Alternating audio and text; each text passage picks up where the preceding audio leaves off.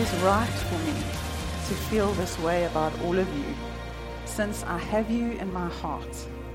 And whether I am in chains or defending and confirming the gospel, all of you share in God's grace with me. This is the word of the Lord. Verse 4 Paul is saying he always prays for them with what? Joy. He prays with, for them with joy. And joy is a key theme in this letter to the Philippians. It appears 16 times uh, just in this letter. Some people call it the epistle of joy or the letter of joy.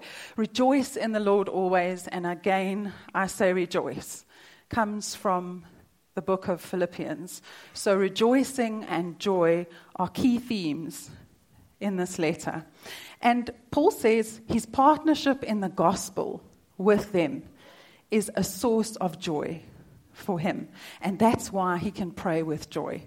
And I don't know about you, but it's a lot easier to pray for people that we are deeply connected to. If you think about your prayers, those people we are deeply connected to, it's easier for us to pray for them. And Paul had connections with, with many churches, but he feels a deep connection with the Philippian church. He helped plant this church, he went through a lot with them. He had this tight knit relationship with them. And he loves them and appreciates them and he's concerned for them. And that comes through in these verses. Verse 8 God can testify how I long for all of you with the affection of Christ Jesus. This is another important point because our connection to Jesus helps us with our affection with others. And it's then easier for us to have others in our hearts and in our prayers. Because let's be honest, some people frustrate us.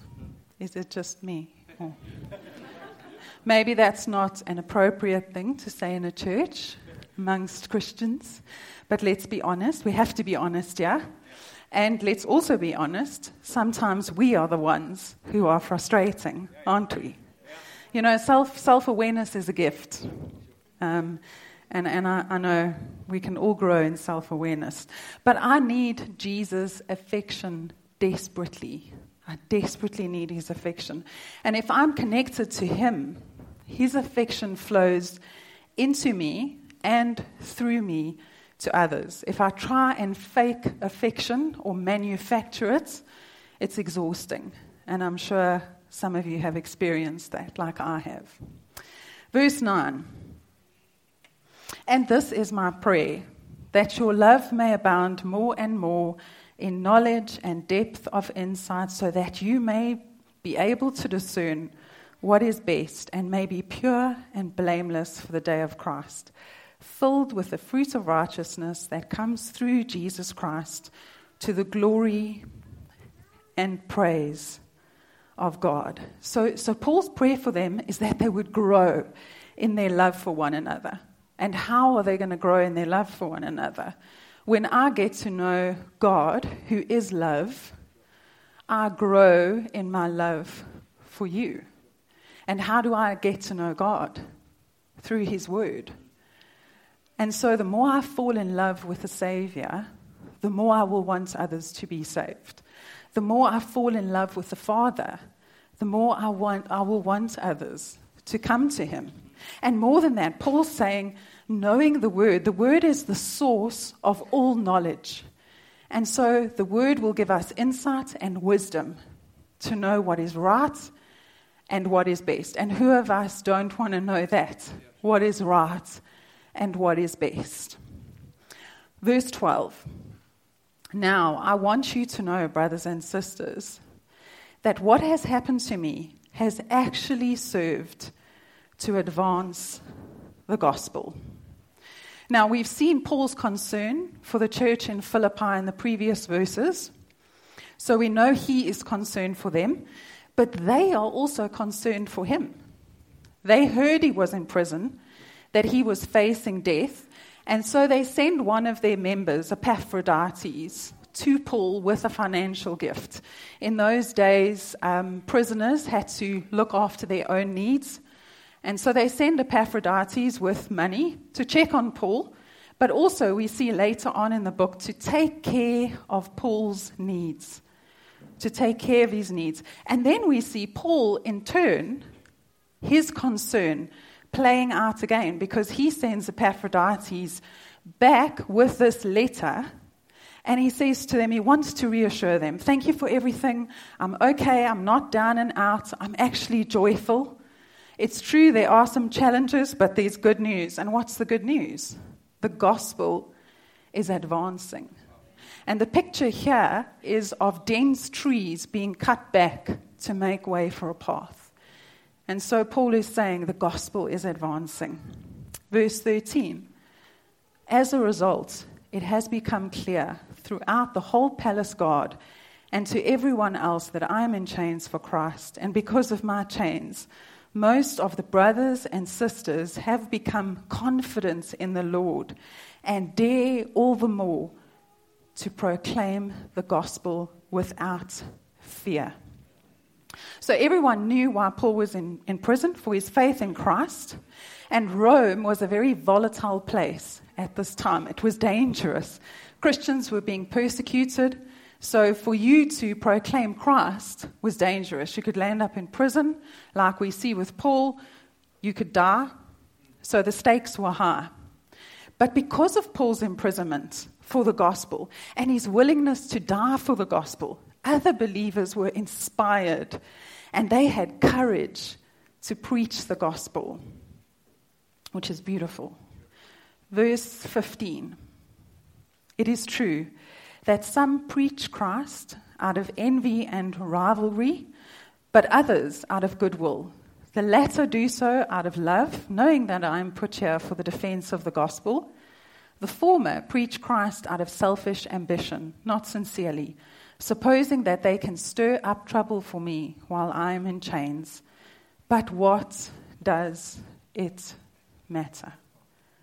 Why? The important thing is that in every way, whether from false motives or true, Christ is preached. And because of this, I rejoice. Yes, and I will continue to rejoice, for I know that through your prayers and God's provision of the Spirit of Jesus Christ, what has happened to me will turn out for my deliverance. Paul's perspective here is incredible. He's in this terrible situation, but somehow he's above it. And yes, there are challenges, and serious challenges at that. People are preaching the gospel out of jealousy and rivalry. They're opposed to Paul, they're stirring up trouble for him. But what does he say? What does it matter? Why? The important thing is he had decided what was important, and that was that Christ is being preached. And so that becomes a filter for Paul that he filters everything that happens in his life through. Doesn't matter what comes his way. If Christ is being preached, that's important. And that's how he can say what he does. He believed his suffering and his hardship were being used for good. And what about us? Do we believe that God can use our suffering and hardship for good? We saw that with, with Leanne, with her story. God is busy turning it around for good, He's busy using it for good. But what is important to us? What is, do we have a this is important filter like Paul did? Friends, we serve a God of redemption, and He can bring good from our pain. But we have to decide what is good Maybe you say to me, Yeah, I believe God can bring good from this terrible situation in my life, but what is our definition of good? Because sometimes, for me, that's comfortable or good circumstances, but that's not what we see here with Paul. His circumstances were anything but good. He's in prison, but he still believes and is convinced that good is coming from his discomfort, and that's why he can rejoice because his joy was connected to the thing that was important to him, and that is that Christ was being preached. What is my joy connected to? What is your joy connected to? Because until we define that, we are never going to be able to have the kind of perspective that Paul did. You know, Paul was in chains, but actually he was free. He was actually free. Verse 20 For to me, uh, sorry, 20, I eagerly expect and hope that I will in no way be ashamed, but will have sufficient courage, so that now, as always, Christ will be exalted in my body, whether by life or by death. For to me, to live is Christ, and to die is gain. It's a popular scripture. Many of us are familiar with that scripture. But Paul is saying, I am occupied by Christ. Everything I do is inspired by Christ. He gives direction and meaning and purpose to my existence. And if I die, I will still benefit because I will be with Christ. And the Bible doesn't tell us exactly how or when the Apostle Paul died. Tradition says he was probably beheaded in Rome a few years after this letter was written. And so none of us deny that Paul lived for Christ, but he probably died for Christ, which makes him a martyr. And there have been many martyrs over the years who have said these exact words To live is Christ, to die is gain. And maybe you're saying, well, you know, it's different these days. We don't have too many martyrs. You know, if people land up in prison for their faith, it's unlikely they die for their faith. But I want to share three modern day stories with you. And the first, unfortunately, we don't have a photograph um, of her, but it's, the, the story is of a 65 year old woman called Rushari Kamberi.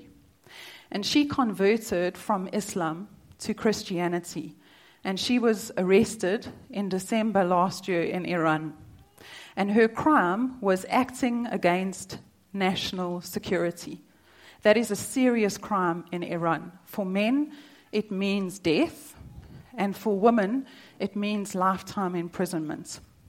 Iran is an Islamic state, so in other, words, in other words, Islam is the official religion of Iran. 90 to 95% of the population is Muslim. And they officially acknowledge other religions, but Christians are often persecuted in Iran, especially Muslims who convert to Christianity. And so Rushari was arrested. She was interrogated from morning to evening for 10 consecutive days. And after she was released, apparently she was very distressed, you can imagine. She had to pay a fine of 102,000 Rand. It's equivalent to 102,000 Rand in, in their currency. Talk about paying the price for your faith. And uh, then she had to go to an Islamic religious leader and receive instruction on Islam. And she was given the opportunity to return to Islam. After all of this, Rushari says, My prayer is that God will help all Christians who are arrested and interrogated in Iran to stand firm in the faith. To stand firm in the faith. Remember those words because they're going to be important later. In December 2018, 114 Christians were arrested in one week in Iran alone. And, and those are the ones we know about. So it's very difficult to be a Christian in Iran. You pay a high price. The second story is of Wang Yi and his wife. We have a picture of them. So, Wang Yi is an influential and outspoken pastor of one of the Christian churches in the city of Chengdu in China. And he was arrested with his wife and a hundred other members of their congregation also in December last year. Their crime is undermining the authority and power of the state. So, in other words, acting against the government, which is also a serious crime in China. you can be sentenced to 15 years in prison. So China doesn't have an official religion like Iran does.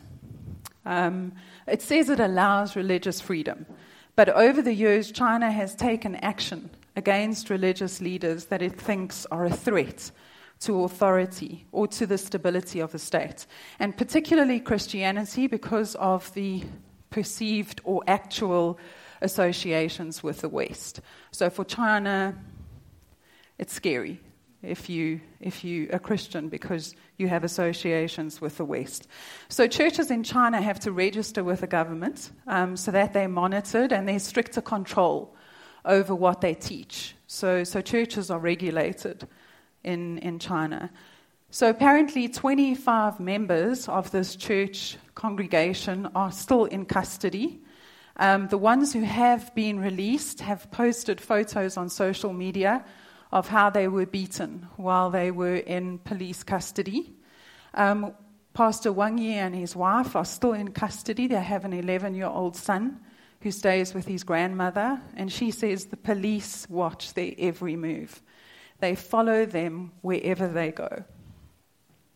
In some parts of rural China, the governments have actually started a program where they offer financial rewards to anyone who discovers and reports a group of Christians gathering. So the community are now divided and they're acting against one another. So difficult to be a Christian in China. Our third and last story is of Asia Bibi. Um, some of you may have heard her story. It's, it's got quite a lot of publicity. Um, but Asia is a Christian woman from Pakistan who also converted from Islam to Christianity. She was arrested in 2010. She had a dispute with her fellow Muslim farm workers, some women she was working with on a farm. They refused to drink out of the same water container as her because she's a Christian. And so they demanded that she return to Islam. She refused. And five days later, a riot broke out and she was arrested. Her crime was for blasphemy against the Prophet Muhammad, which is a very, very, very serious crime in Pakistan. And so she was sentenced to death. Uh, last year, 2018, she was cleared of all the charges against her after eight years on death row. The reports are mixed. Uh, some people say that she is still in the country, in Pakistan, in um, protective custody because when she was acquitted, riots broke out again. And, and a lot of radical Muslims said that she wasn't allowed to leave the country and that if they found her, they would kill her. Um, and they were actually demanding a public hang, that she was hanged in public. And the only way to calm the situation down was for the government to say, okay, we won't allow her to leave the country. Um, so she's either in protective custody, other reports say she has left the country. But all she had to do to be released from prison, or at least the death sentence, was to return to Islam. That's all she had to do. Even now, she's a target, and she has to keep looking over her shoulder. Why doesn't she take the easy way out and return to Islam? Because, like Paul, she is convinced of what is important and that's Christ.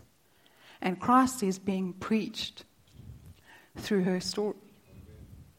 And she said recently, I will not convert. I believe in Jesus. She's living for him. She's prepared to die for him. And so she filters everything in her life through that. That is what's important to her.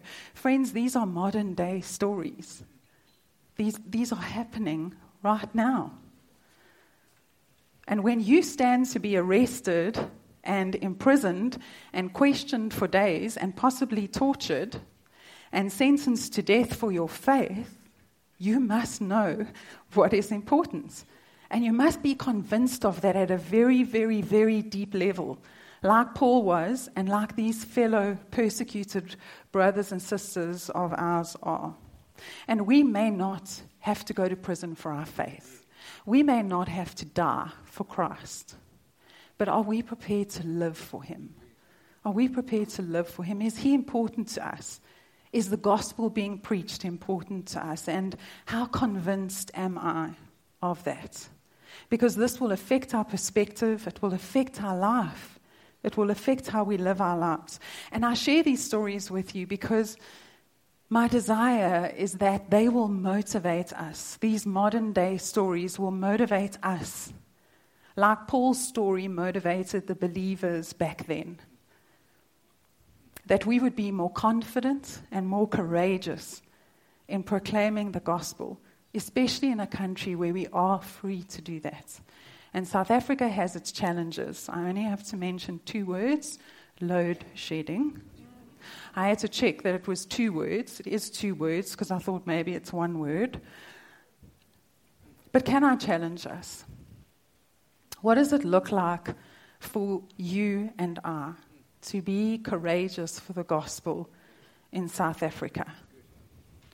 I'm probably going to get into trouble for sharing this story because it wasn't in my notes when Daryl looked at them. So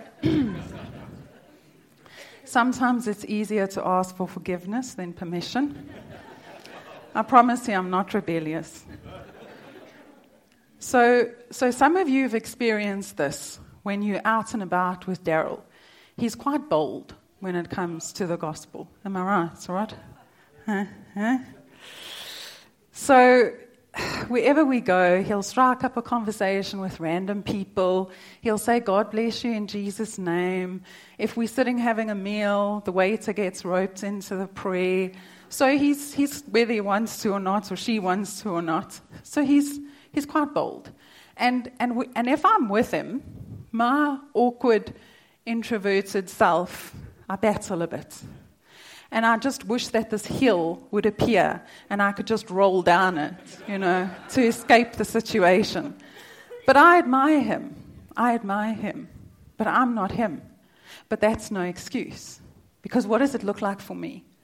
What does it look like for me with my personality and my upbringing to have courage for the gospel? what does that look like? What does it look like for you? You know, I used to love this quote preach the gospel at all times and use words if necessary because it suited me. Because I thought, you know what? Um, I'll just live my life um, and people will see Jesus in me and miraculously they'll just want to accept him. It suited me. But, friends, it's not in the Bible. That's not a quote from, from Scripture. What are some quotes from sh- Scripture? And I'm sharing two. There are many, many more. Mark 16, 15. Then Jesus said to them, So wherever you go in the world, tell everyone the good news. That involves some speaking. Tell everyone the good news.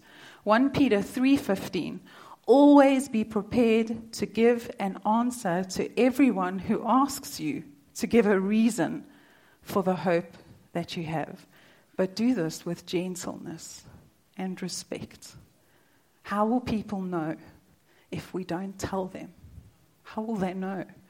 What does it look like for you and I to be courageous in speaking or preaching or telling people about Jesus? I'm preaching to myself here this morning. Verse 22. If I am to go on living in the body, this will mean fruitful labor for me. Yet, what shall I choose? I do not know. I am torn between the two. I desire to depart and be with Christ, which is better by far. But it is more necessary for you that I remain in the body. Convinced of this, I know that I will remain and I will continue with all of you for your progress and joy in the faith, so that through my being with you again, your boasting in Christ Jesus will abound on account of me. Paul's torn here, he's facing death, and he wants to be with Christ because that is better by far. But he's saying it's more necessary for you that I remain. Again, we see this concern for the body of Christ, which is very rare in our individualistic society today. This kind of selflessness. Uh, you know, we think to have meaning in our lives here, we must have a lot of freedom to fulfill our dreams and our desires and our, our happiness. But here we see meaning comes through a deep connection and a love and a concern for others to the point of sacrifice. Paul was eager to be with Christ, but he was willing to stay for their sake. What are we willing to do for the sake of others, even though we are eager to do something else. Philippians 2, verse 2 Everyone looks to their own interests, but not those of Jesus Christ. There's this beautiful cycle of concern in the book of Philippians. How are we demonstrating our concern for one another here? I don't know about you, but I have a lot of work to do in this area. But I have been on the receiving end of someone else sacrificing for me. And um, I know Daryl has shared the story with you, um, but we met Rory Dyer, uh, who leads 3CI Church in, in Pretoria, in a divine way. It was really a divine connection. And Rory's a busy man. He's a busy man. He gets a lot of invitations to speak overseas, um, in the country. Um, he's leading a church and a team so he's busy. And he probably didn't have the time to invest in us. But God knew it was so necessary at the time when Daryl and I desperately needed it. And Rory blew wind into our sails. He encouraged us. He still encourages us. It wasn't convenient for him at the time, but it made a huge impact on our progress and our joy in the faith. And like Paul says here, we can definitely boast in Jesus all the more because of Rory Dyer. He was present with us, he labored for our progress and joy in the faith. What does it look like for us to do that for someone else? To be present and to labor for their progress and their joy. It's a selfless way to live, but it's a very meaningful and joyous way to live. Verse 27 Whatever happens, whatever happens, conduct yourselves in a manner worthy of the gospel of Christ. Then, whether I come and see you or only hear about you in my absence, I will know that you stand firm in the one Spirit, striving together as one for the faith of the gospel without being frightened in any way by those who oppose you. This is a sign to them that they will be destroyed, but that you will be saved, and that by God. For it has been granted to you on behalf of Christ, not only to believe in him, but also to suffer for him, since you are going through the same struggle you saw I had, and now hear that I still have. Up until now, Paul's been thanking them. He's telling them how much he loves them, what he's believing for them, what he's praying for them. He's updating them on what's happening to him and what's important to him. But here, Paul clicks over into instruction. And he starts off by saying, Whatever happens. So he's saying, Pay attention. This is important. Listen up. Conduct yourselves in a manner worthy of the gospel of Christ. And the word conduct here means to live as a citizen. So, Philippi was a Roman colony. They knew what it was like to live as Roman citizens. But Paul is saying they are citizens of another colony. They are citizens of another kingdom. And they are under the rule of someone else besides Caesar. And that is Jesus Christ. He's the true Lord and Savior and King. And this King came to bring a new kingdom a new way to the earth, a new culture, a Jesus culture of salvation, freedom, grace, kindness, healing, mercy, forgiveness. And Paul is saying, be a good citizen of that kingdom.